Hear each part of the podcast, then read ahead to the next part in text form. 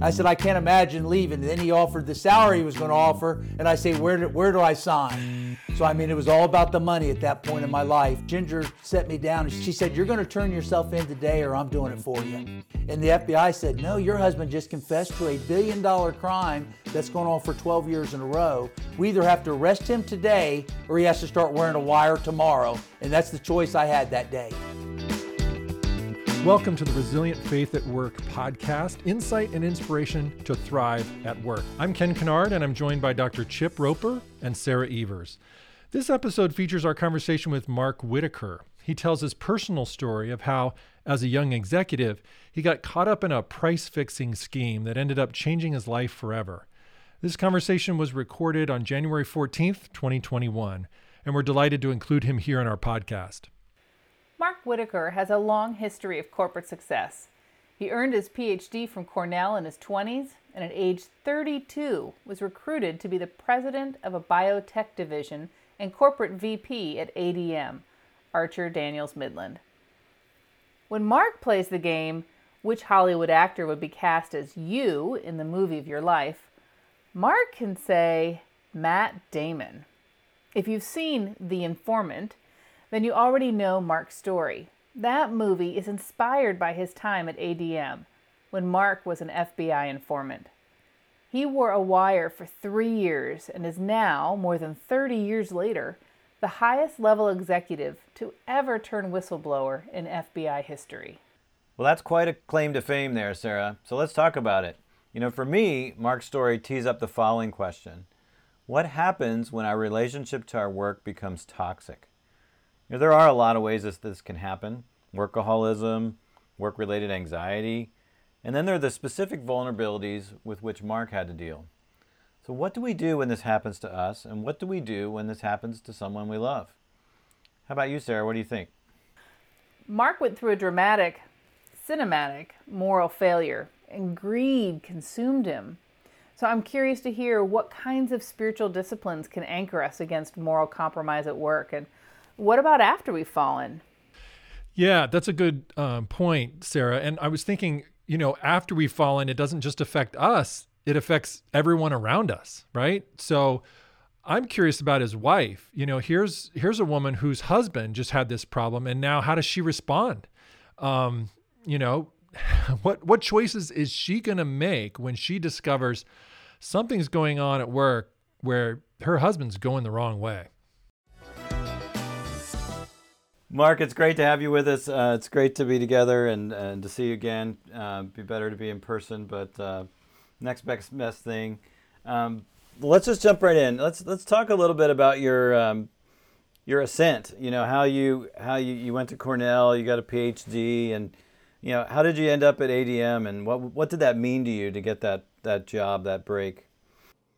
Yeah, even during my, you know, I started my PhD at Cornell at 22 in biochemistry. The average age is about 32 at that time. So I was probably eight or 10 years younger than most of the PhD students in biochemistry. Graduated at 25, and even then was very hyper ambitious. I think even to the to a unhealthy level.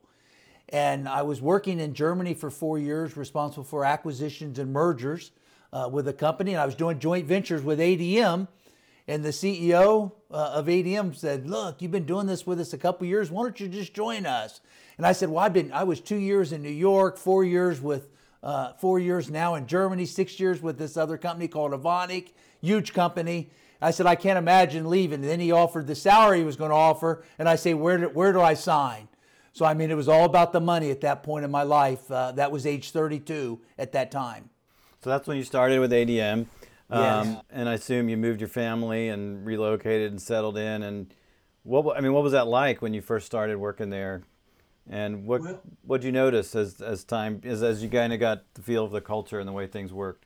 Well, I think for who I was at that point, uh, Chip, it was a, a really good fit because being hyper ambitious, they were all about bonuses and stock options. We were number 56 on the Fortune 500, 70 billion in annual revenue, 30,000 employees.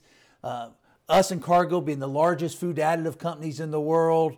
So I was like a kid in a candy store. The CEO was 75, The president was 69, and I was divisional president at 32, reporting right to the vice chairman. So I was number four executive with the other executives in their high 60s and 70s.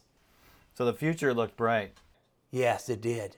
And what and and what were some of the perks that went with that position that you had?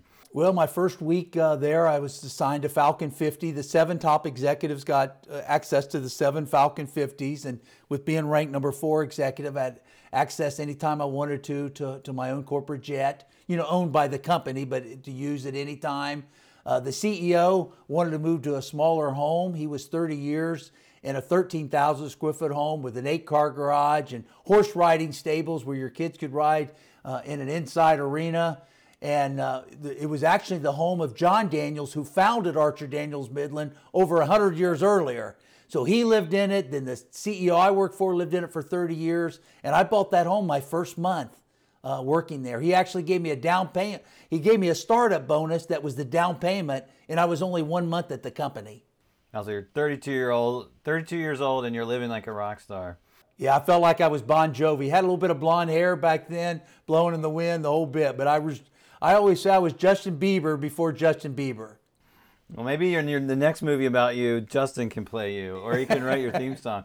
Um, where was your like? How did your how did your wife uh, react to this whole? I'm assuming it was a big upgrade in terms of your lifestyle and everything. This new job. What was that like? I tell you, my wife became a, a Christian 10 years before me. And when we moved to uh, from Frankfurt, Germany to Decatur, Illinois, that's quite a move, by the way. Uh, 80,000 people town in Decatur, Illinois. 30,000 are employees of ADM in this 80,000 people town, three hours south of Chicago. And I remember we met uh, the 69 year old president, which was the number two in the company, at a clothes store our first month and I introduced him to my wife, and he pointed out a window and he pointed out a yellow Ferrari, and he said, "I have about a dozen of those." Uh, and I, I, was all excited. I thought, "Boy, I'm definitely in the right place." And I remember when he walked out, my wife said, "I think we made the biggest mistake we ever made in our life." Wow! And that was my first month there. And when she said things like that, how did you react?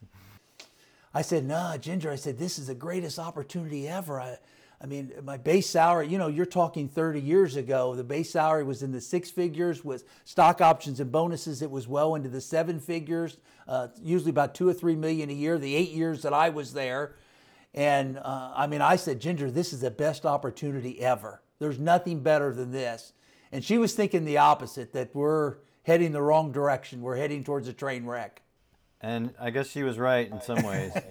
well, and you might have been right too in terms of how things have turned out um, and some it's a track I put you on. So how did how did where did things start to go south? Where did the where did the price fixing piece of this all how did when did that start to come out and how did you first respond to it and talk, talk say some yeah. things about that i was president of the biotech division a huge division it became the largest fermentation products company in the world at that time during that time this would have been the late 80s early 90s and after i was there a couple years the three executives above me, the vice chairman, president, and CEO, they started building trust and credibility. So the vice chairman came back to my office after two years there, and he gave me a hundred thousand dollar check and twenty five thousand shares of stock. It was about a million dollars between the two, and it was not at a time that we get normal bonuses. So I thought it was kind of strange, but I was so greedy I wasn't going to chase him down the hallway and give it back.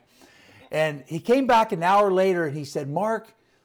This was an hour after he gave that bonus. He said, "We're going to start showing you uh, how we do business at ADM, something we haven't shared the last couple years, and we're going to start including you in some of our meetings with our competitors." And that was when they started sharing with me how to how to price fix. But this was an hour after they gave me a million dollars, and I was hook, line, and sinker. I was in.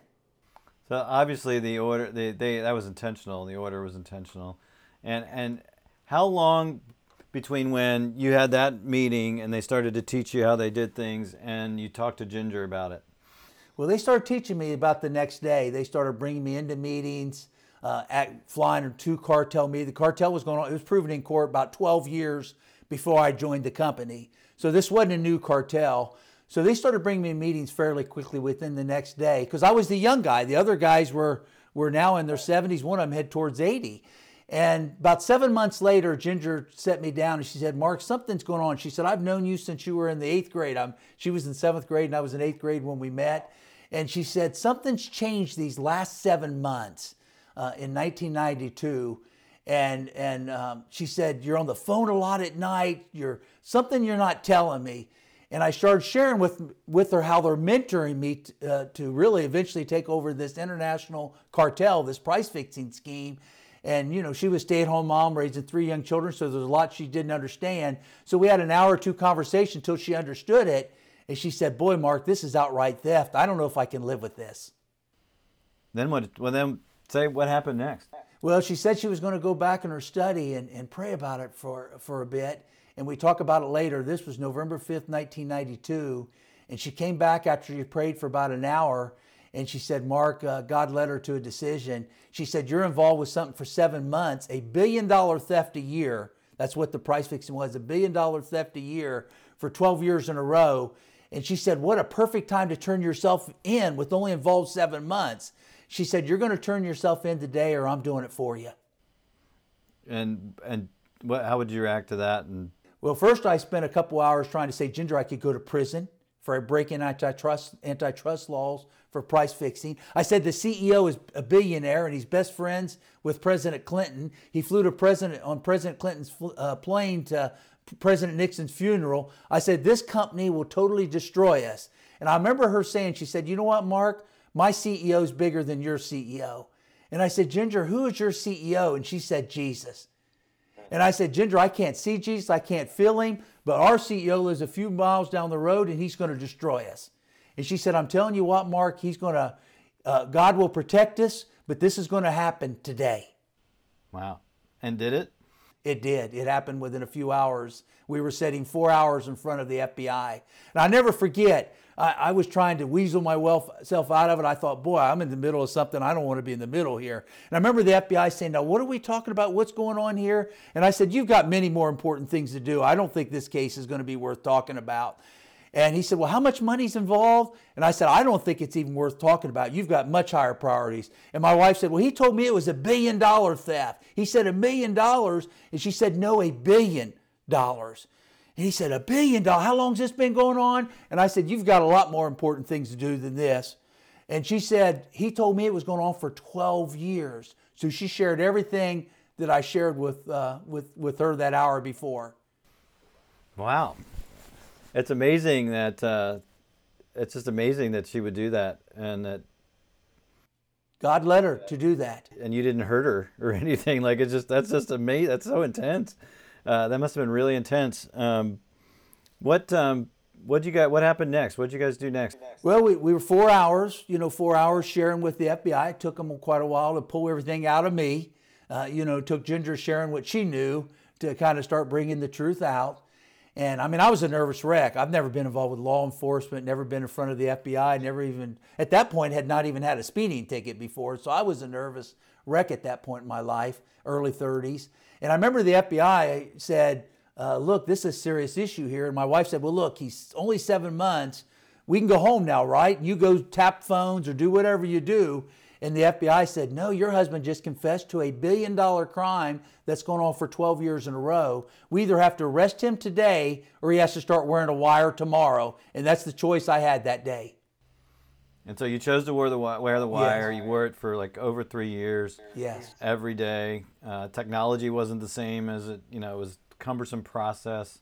What was like? What was a typical day wearing the wire like, Mark? It was a nervous wreck. They'd wire me. They'd shave my chest at six o'clock in the morning. Four FBI agents. They they uh, taped microphones to my chest. They had a tape recorder on my back, a big one with an athletic band, a second tape recorder in a briefcase. They built a special notebook that had a third one just in case one of them wasn't working. They had three different recorders. And then they'd say, Mark, if these guys catch you, they're going to kill you. This is serious stuff. This is an international uh, cartel that involves billions of dollars because ADM was earning 1 billion a year, but there's 11 companies involved. And they said, These guys are going to kill you if they catch you. I lost 60 pounds. People at work thought I had cancer. It was the most stress that I've ever went through in my life. It sounds, it sounds grueling. Um, how did that end? How did the wire wearing period end? Well, it ends when they have enough evidence. And first they thought it'd be a, a couple months would be enough evidence. But then one of the co defendants would brag as they're on tape and video because there was a green lamp that also made the video the video feed. And as they're on ta- audio and video, someone would say, "Hey, we did this on citric acid. We made 250 million dollars last year." It became a second case. Then someone would brag about lactic acid. It became a third case. It became multiple cases over three years. And I just wanted all this, all these guys just to shut up and quit talking about all their illegal activity. So it just kept getting bigger and bigger and bigger. Yes. Say something about the lamp. That's an interesting detail. Well, I would tell the FBI where the meetings were going to be, and they would be like the Shangri La Hotel in Singapore, the Mandarin Hotel in Hong Kong, Four Seasons Hotel in Chicago. I would tell them where it's going to be. They would meet with Interpol and the embassy and get all the court documents to get and make the voltage uh, change because the voltage was changed in Asia and Europe and so on. And they would get that green lamp in that room, and they would be in the next room, and the video camera was in the green lamp, and they had a remote control. The FBI did. They could control and zoom in on whoever the person was that was talking at the time. And the amazing thing is, Chip, that green lamp was at two or three meetings a month with the same 11 guys for three years, and they didn't see it, and it was sitting five feet from them. Wow. The same lamp falling around the world. And I often say, thank God there wasn't a woman criminal among us because I'm convinced a woman would say, you know what, that green lamp is following us around the world. Yeah, the Shangri La and the uh, Four Seasons probably don't use the same lamp, right? Yeah, they would have. She would have noticed. And it looked like a yard sale lamp. How it, how no one noticed though. It showed me how greed blinds you, a greed addiction, how it blinds you for them not to see it. Interesting. So this all eventually they you somehow survive uh, wearing the wire all these years, three years plus. Yeah, they get enough evidence, and then this is going to become a you know this is going to go to trial. What what happens then to you? Well, the last uh, few months. Uh, by the way, after my third month, uh, the FBI was so appreciative of risking my life. They went to U.S. Attorney in Chicago and got a full immunity for me agreement for me to never be charged, never go to prison. They were so appreciative. All I had to do is not break any laws except the laws they know I was breaking working with them, not break any laws and I would never do one day of prison. But that last few months when I knew the case was coming to an end, and here at that point I'm only 38, 39 years old by that point, you know, after a few years wiring the wire, and I knew the case was coming to an end and I had these millions of dollars of stock options. Like stock options, if I could exercise that day, would have been nine million dollars. Keep in mind, this is 30 years ago too. Right. And I thought, boy, I've got to, have, you know, and it was two years away from the exercise date, and they told me I had about six or seven months left to wear the wire. And I thought, I can't leave that on the table. Who's going to hire somebody to wear a wire against their own company for three years? It's easier to get a job as a felon than an informant and a whistleblower. And that's true. So, I mean, I knew that for a fact. So I thought, I'm not going to be able to get another job. And I'm only 10 years out of college by that point and young in my career. So what I did, I started writing checks to myself to make up for that $9 million. I wrote five checks. And I thought if I ever went to trial, I could show the stock option documents that I have that, look, the company was going to owe me that. So I only took what was owed to me. And so I wrote those $9 million check and it changed everything because then I became a defendant for fraud. Right and so then, um, but they still offered you a deal, right? They still offered you some kind of a plea deal, or they did. They did. The FBI came to meet with me when they heard about the nine million. They said, Mark, we met with the prosecutors. We're going to give you a deal of a lifetime. We know you cracked under pressure, and you wouldn't have made that decision if you had not wore a wire for three years and were falling apart under pressure. So we know we put you under pressure. No one should ever wear a wire for three years. They have a guideline now to not to let anybody wear a wire longer than a year because of the meltdown they saw me for three years. So they said, We're going to give you a six month sentence. A sentence, you know, this is kind of a Martha Stewart sentence six months in a white collar camp and uh, a deal of a lifetime. And Ginger begged me to sign it. And I looked at Ginger and I said, You're the reason why I'm in this mess. And I ripped up that six month plea agreement. I fired the lawyer who recommended it went and hired a whole group of lawyers, fought the case for another three years through the courts, and got eight and a half years instead. Wow. And I had six months sentence right in front of me. We'll get back to our conversation in just a minute, but first, Sarah and Ken will share a bit about the transforming power of executive coaching. Ken, do you remember when you first hired an executive coach? Yes, it was one of those times when I could feel the seasons changing. It wasn't the old season, and yet it wasn't the new one. Something new, though, was coming. My work responsibilities were ramping up, and my role was shifting from managing the work to leading the organization. In addition, Jennifer and I were expecting our fourth child, and my roles of father and husband were expanding as well. It seemed I was leading everywhere at church, I was leading a book club. Everywhere I go, it seemed like I was in this leadership position. And I remember just feeling anxious that I was not prepared for the challenges ahead. That's when I hired a coach who dedicated time and expertise just to helping me navigate this new season. Hmm. So, what was the coaching like? Well, at first, it was a new experience for me because uh, he asked me lots of powerful questions and he challenged me to get clear about my values. And uh, together, we developed a plan for moving forward. Uh, the result was that I was much more in touch with who I am and who God was calling me to become. Years later, I've been through many seasons of change and I still have a coach. And now I find myself on this team of executive coaches right here at Voca Center. It sounds like coaching is now an integral part of helping you get clarity as you lead. Likewise, we want to provide that same clarity for you, our listeners. When you find yourself in need of support, challenge, or insight for your leadership, then it's time to invest in coaching. Whatever season you find yourself in, we're here to provide a safe and empowering space for your development. To get started, sign up for a free consultation and we'll craft a coaching plan together.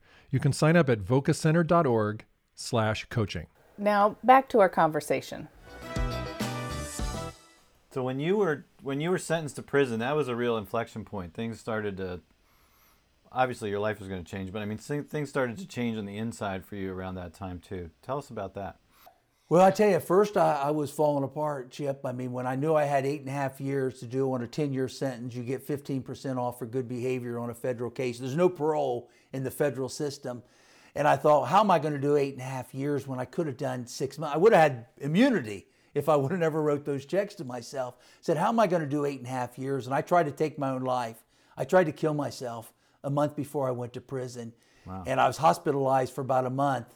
And uh, during that time, some people reached out to me. One, a guy named Ian Howes from the pharmaceutical industry read about me in the newspaper, reached out and started discipling me. And then right after I entered prison, another guy reached out to me named Chuck Colson, who went to prison for the Watergate, uh, you know, for the Watergate crimes back in the 70s. So those two guys discipled me and mentored me. And, and I never listened about God from Ginger, but at this point I was broken. I yeah. just tried to kill myself. I was looking for hope. And I tell you what, I started really listening to them about God. And after a few months, I surrendered my life to Jesus. This would have been 1998, my third month in prison, and my life changed, completely changed. And I was $20 a month for eight and a half years after two or three million a year for eight years. Wow. Wow. In that process of coming to faith, you still had questions. You still, you know, you still had things that you were you struggled with. I believe. Just you know, your scientific background. Say a little bit about that. Yeah, I did. You know, with having a, a PhD and a bachelor's and master's from Ohio State, PhD from Cornell, I had professors at Cornell say, say, boy, if you believe in God, you can't be in my class. If you believe in God, you can't be a, a PhD scientist. And, and I kind of thought during that time, I said, well, there's no scientist that believes in God. So the science was a block for me. And Chuck Colson really helped me get through that, sharing with me article after article and book after book, and one book particular uh, about scientists, good ones, strong ones. Even Albert Einstein said the Big Bang Theory is impossible. Only God could create the universe. So strong scientists that I had a lot of respect for that believed in God started really showing me other evidence beyond that supported the Bible. Wow. So you got this faith. This faith thing is happening and growing while you're in prison. Um, you're making twenty dollars a day.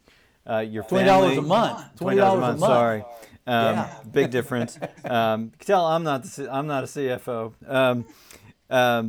You know, your whole life, your whole family, you know, the whole life of your family's been. I'm, I'm assuming you lost pretty much everything. And what happens to your family? Uh, and you've said this before, and I know this too, that you know most most couples where one's incarcerated don't don't survive. I mean, what what, what happened during that period of time, uh, kind of on the personal side?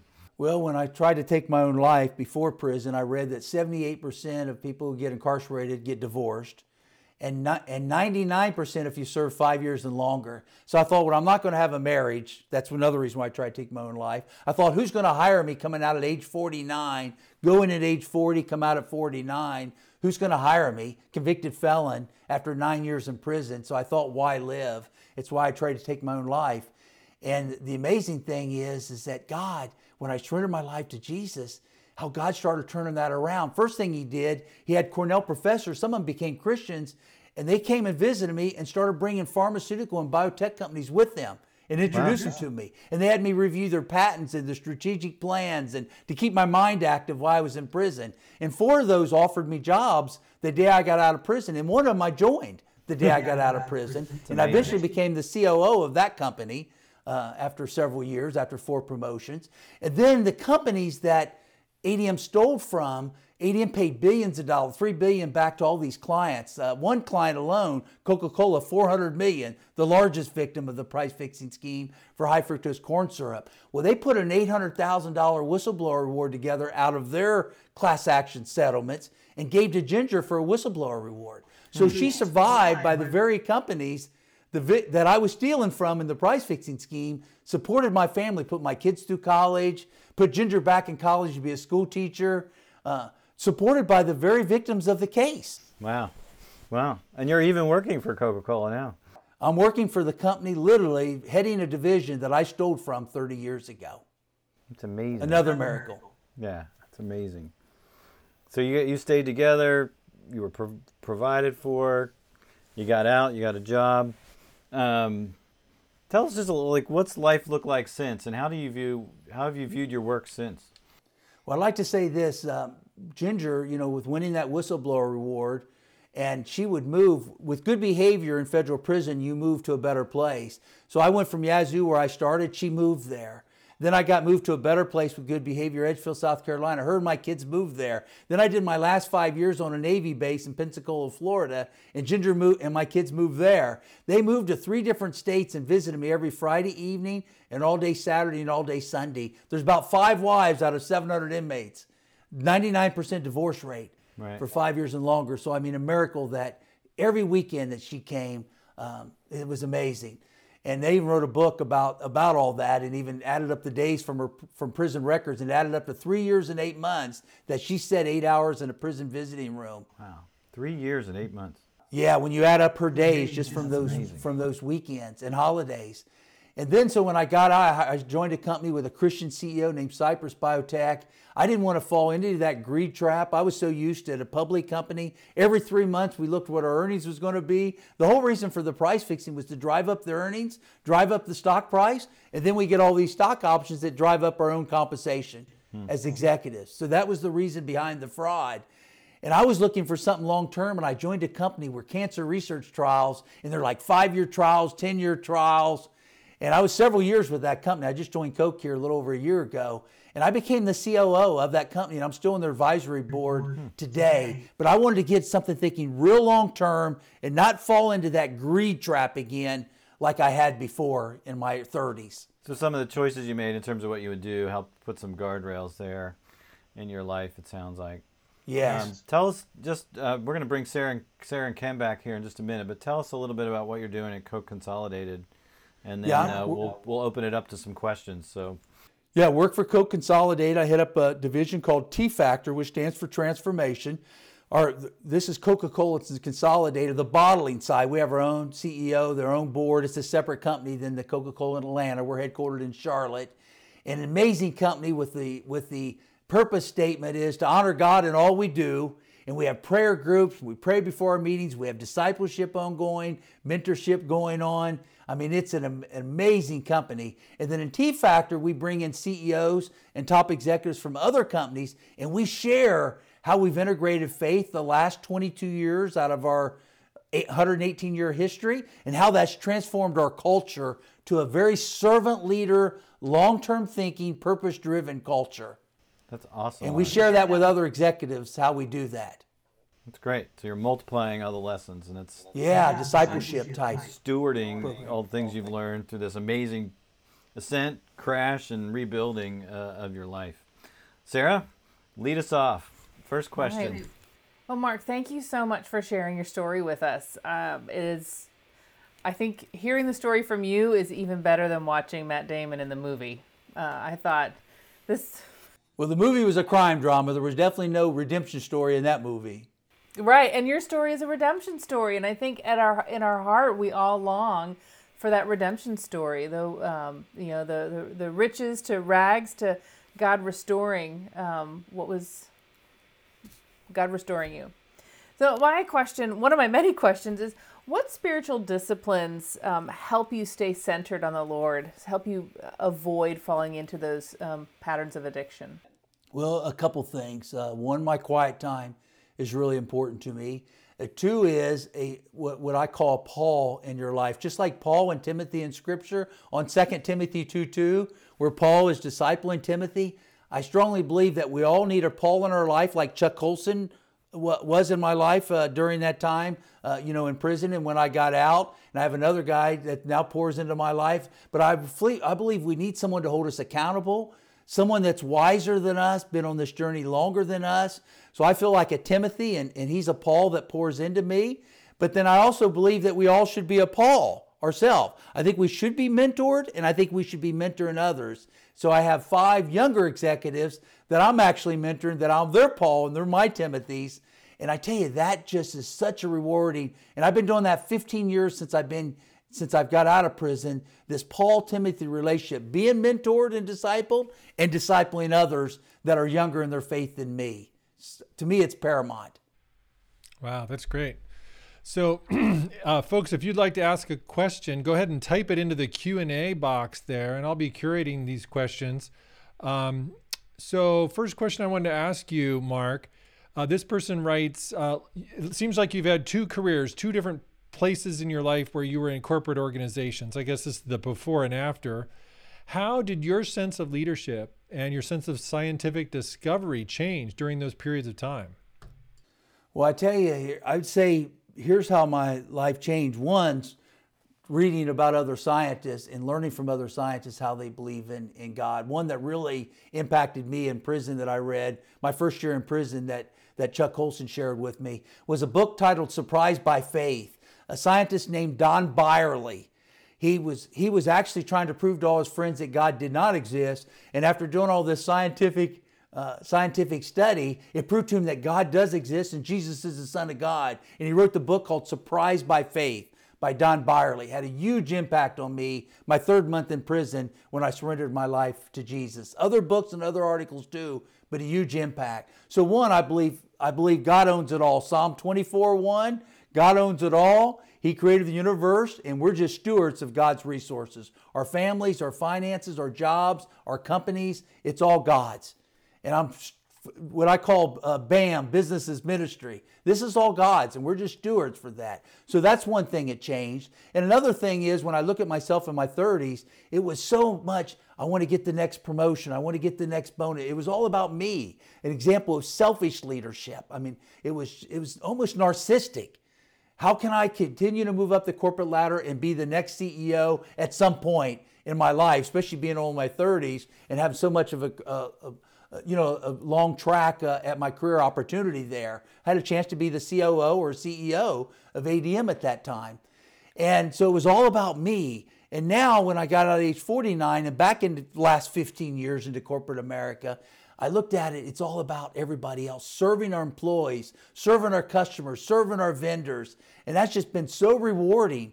And I, and I tell you how I found out that was rewarding is, is that in prison I started discipling guys just like Chuck Colson was discipling me. And at $20 a month, helping them get their GEDs, helping someone learn how to read in prison. And I just found how rewarding that was because I never helped somebody in my life until I went to prison. It was yeah. all about wow. me. All right. Well, that's really helpful. I'm going to launch a poll now and ask people what do they want to hear a little bit more from Mark on some several topics there that he touched on. And you can vote for that. We'll follow up in just a minute. You mentioned Chuck Colson, Mark, and uh, David writes in and wants to know how did you meet him? Was he in your prison? Tell us about that story of meeting Chuck Colson and what that was like. Yeah, well, Chuck Colson was in the prison in the mid 70s, so 20 years earlier than me for Watergate. Uh, you, you know, he, he worked White House counsel for President Nixon. So he actually read about me. He was chairman of Prison Fellowship. He had a thousand employees, 30,000 volunteers, and he thought if he's going to expect these employees and volunteers to go disciple and mentor inmates in prison, he ought to have at least one himself. And he read about me in the Washington Post. It was my second week in prison. It had about my case and how I tried to take my own life, how I threw a six month plea agreement in the trash can. And he thought, I got to meet that guy.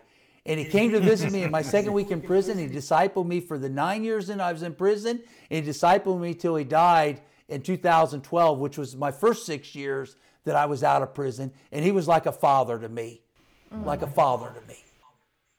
Wow. Wow, that's great. Um, all right, so I've got a poll going, and I want you to to speak to the results of this poll. Um, right now, it looks like we've got a tie between two topics. So let's see if we can go into these two topics. First one, you just pick up where you left off. Uh, f- several people want to know talk about surrendering your life to Jesus in prison. Can you go deeper? You talked about Chuck Colson being an influencer and a discipler for you, but but how did you make that decision? It, I mean, just because Chuck Colson shows up doesn't mean you want to make a major life change and start uh, going, you know, turning your life over to Christ, does it? What what what was that like? Well, two guys, Ian Howes from CBMC, Christian Businessman Connection, and Chuck Colson were both mentoring me and discipling me at that time. I had the science block, eight years of college, saying, Boy, if you believe in Jesus, you can't be a scientist. So that was a huge problem uh, for me. But it was these dozens of articles and books that Chuck Colson sent to me of scientists that I respect and great scientific evidence. I really thought at that point there was no PhD scientist that believed in God prior to that. But when I saw how many PhD scientists that believed in God and how good ones did and what evidence why they believed in God, I, I tell you, it, the, it brought the Bible alive to me. I wanted to believe the Bible as I was reading it, you know, before I kind of as I was entering prison and right before when Ian Howe started discipling me. But it took removing that scientific block. It was on June 4th, 1998. I just finished that night before that Don Bierle book, Surprised by Faith and I got down on my knees and surrendered my life to Jesus. I thought, how as a scientist can you not believe in God after everything I just studied and after everything I read? Wow. All right. So the other thing people want to know about is, is working today as a convicted felon. And I want to put a finer point on it. Um, what would convince a company like Coca-Cola to hire a person like you? I mean, you, we, we, we can see that that's a tremendous um, impossibility for most companies and for most people. How did that really come about? Well, really, the first company, even even more challenging, a cancer research company. I was a liaison with the FDA. This was 2006. You're talking years earlier, 14 years earlier, and before I joined Coca-Cola Consolidated. I, I tell you, it. For one, they visited me for those eight years I was in prison. Executives did, and they got to know me, and they got to know my story, and and and they saw that I was that God transformed me, that I was a different person, and really that I got rid of that greed addiction, that Jesus helped me get rid of that greed addiction and was thinking more about serving other people and serving our customers around us and making society a better place, uh, you know, leaving, leaving the world than when I came in. But really, a, a more of a life of significance compared to this life of success that was defined by the way the world defines it big house, big title, a lot of money, and then they saw a changed man. And after they get to see that for years, you know, eight and a half years when I was in prison, they took a chance and kind of started me off kind of a, a job like right out of college. And I had four promotions and I became the COO of that company. And then Coca Cola Consolidate sees that, you know, over this decade of me in that position. And they had me come and speak to their executives and speak at some of their T factors. And they got to know me and they saw a changed man from what they compared to what they read about when I was in my 30s. Wow. Hmm. Wow. So trust, you know, just trust and just proving beyond, you know, just just proving that you're beyond reproach. Yeah. Yeah, that's great. And and that's a real testimony to the power of of Jesus that he can change a life to that extent. And uh, it's not just lip service. It sounds like it changed your behavior, your attitude, and um, people people believed in you and I think he touched their hearts too. I think he touched their hearts too. Yeah. You know, Ken, I mean, he touched the hearts of the people like the FBI agents started visiting me in prison. All four of my FBI agents, my judge, and my prosecutor are all trying to get me a presidential pardon. They're really working hard now with this current, you know, with a week left. I mean, lobbying real hard. The very people that convicted me, four FBI agents, a prosecutor, and a judge, are probably my biggest cheerleaders trying to get me pardoned. No matter if I got pardoned or not, God pardoned me. But the fact that they forgave me and support me like that, to me, is a miracle. Mm. Wow. Yeah. Well, it's also a miracle that you that your wife stayed married to you. I mean, goodness gracious. So, how did you repair the damage that was caused to your marriage? Pamela wants to know. And does she go on the speaking circuit and share her experience too? Yes, she does. Matter of fact, she's in a different room sharing right now with a women's group, uh, sharing her testimony. She shares quite a bit. And, you know, we're 41 years married, be 42 this coming June. And she was on the news on CBS News when the movie came out in 2009, 11, 12 years ago. And I remember they asked her, they said, Ginger, it's a 99% divorce rate. How do you do it? How'd you do it? She's on national TV. I'm in a different meeting in California. She's in New York City for this interview. And Ginger said, You know what? I wanted to leave, I wanted to run. But God told me to, to, to love Him unconditionally and just to keep loving Him, even when I didn't love Him. God told me to stay with Him. And she said, so I did that. And then they, she said, so divorce wasn't an option because God wouldn't allow it. But she said murder was. And she considered it twice, right on national TV. And they asked her, they said, well, when'd you want her to murder the most? She said, well, when I first heard about the $9 million, I wasn't very happy. But when he took a six month plea agreement, threw it in a trash can, I really wanted to kill him. And then they asked her, what would have happened if, if I would have signed that six month plea agreement? And she said, you know, looking back all those decades, I think my husband would have came out the same greedy man he came in. I don't think he would have even listened to an Ian Howes and a Chuck Colson, and he would have been the same greedy man he went in. God gave him exactly what he needed, which was nine years in prison. Wow. So she sees it was a blessing not to sign the six month plea agreement at this point in life. Right. Yeah. not back then. no, now. back then. Yeah. It sounds like she's been on quite the journey too.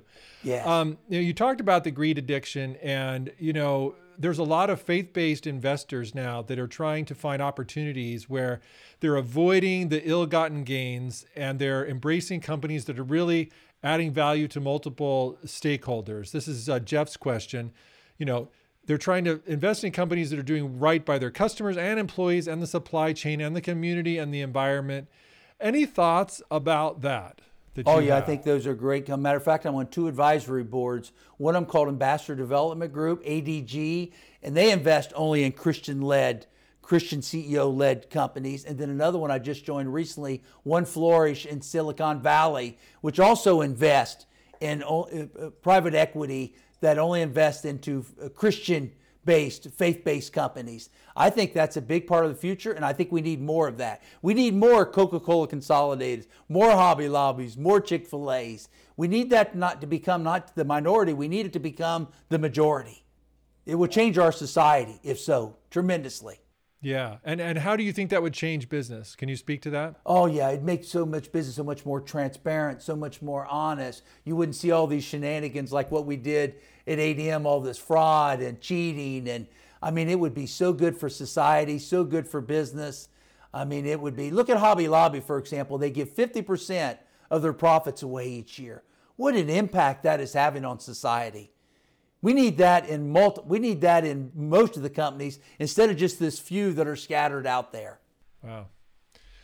Well, Chip, I feel like we're uh, this is inspiring. That you know, this is uh, it makes me it makes me encouraged to be on on the team with Christ, speaking on behalf of you know the one who can do this kind of transformation. Yeah, it's amazing, and as Mark, I've heard you say, it's the, the miracles of God. It's just one after the other, after the other, after the other uh, and it's in, in bright color in your life. And um, so we we're really grateful. There is one more question that Sarah didn't get to ask, which is where is the green lamp right now? Well, you know they have in the FBI museum all the equipment I wore undercover in Washington D.C., the recorders and so on. The green lamp actually got broken on another case, that white collar case that was used after that. So that's one item that's not in the FBI museum because this was the largest price fixing case in U.S. history at the time. I think it's third largest today. Hmm. I was the highest level still, you know, ex- highest level executive to become a whistleblower. So it became this big case. So all that became went in the museum, with the exception of that green lamp that that got broken along the journey after our case. They couldn't update their model lamp for the next their next investigation. They had to keep using it over and over again.